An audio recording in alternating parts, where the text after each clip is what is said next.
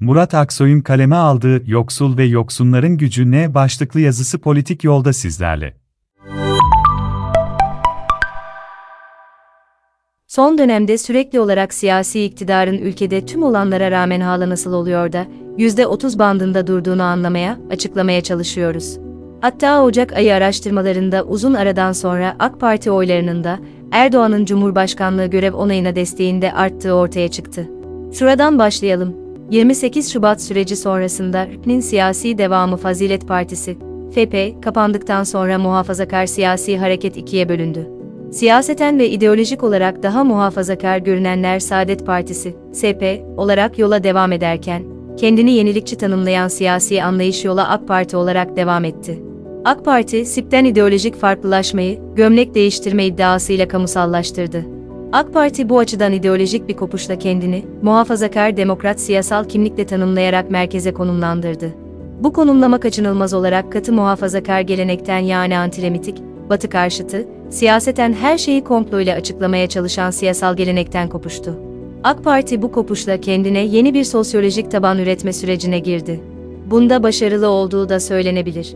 AK Parti kimlerin partisi?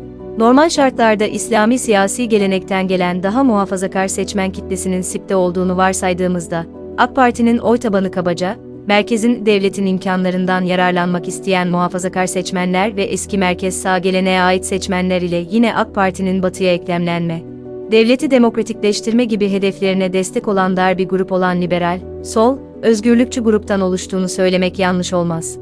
Ancak siyasi iktidarın özellikle 2010 sonrasında izlediği kimlik politikası ve kutuplaştırma siyaseti, 2002 öncesinin aşırı sağ muhafazakar partilerine dönüşme sürecidir.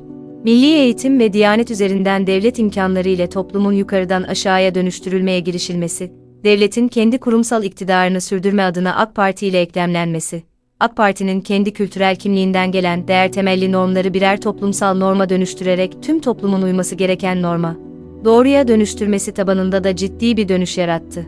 İşte bu kitle bugün ülkede yaşanan tüm ekonomik krizlere, siyasi krizlere rağmen %30'da direnç göstermektedir. Peki bu %30'luk seçmen kitle üzerine ne söylenebilir? Elbette bu sosyolojinin tam anlamıyla analizi sosyal bilimcilerin ilgi alanına giriyor. Ancak bu durum, siyaseten de bu kitle hakkında bazı tespitleri yapmamıza engel değil. Şu bir gerçek, AK Parti'nin bu tabanı içinde %30-40'lık bir bölümün son 10 yıllık siyasal dönüşümle birlikte siyaseten muhafazakorlaştığı ölçüde Erdoğan'ı kültleştirdiği, ona neredeyse ilahi güçler vehmettiği bir gerçektir. Bu açık biçimde muhafazakarlığın lümpenleşmesidir.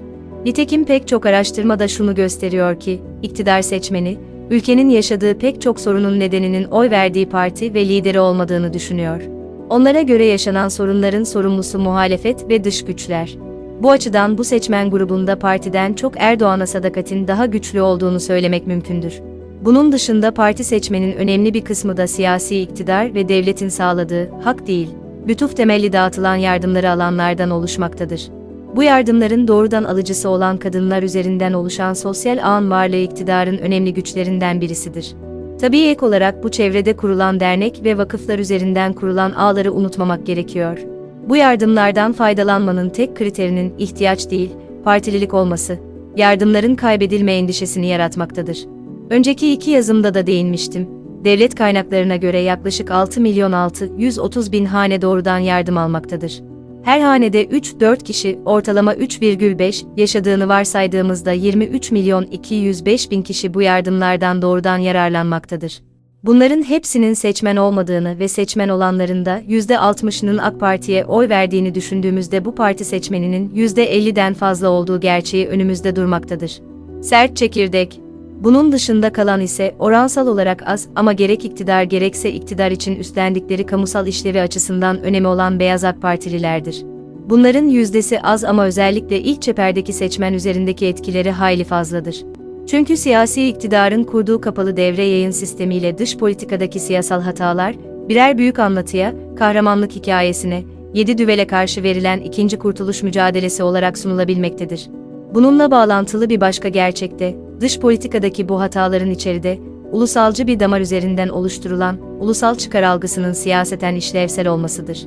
Yine iç politikadaki başarısızlıklar, ekonomide yaşanan kriz de benzer biçimde dünya bizi kıskanıyor, Avrupa ve ABD'de de enflasyon yükseliyor anlatısıyla bizde yaşanan ağır kriz adeta normalleştirilmektedir. İşte AK Parti'den çok Erdoğan'ın kişiliğinde mucize arayan kitle, bu kapalı devre yayın sisteminin eseridir.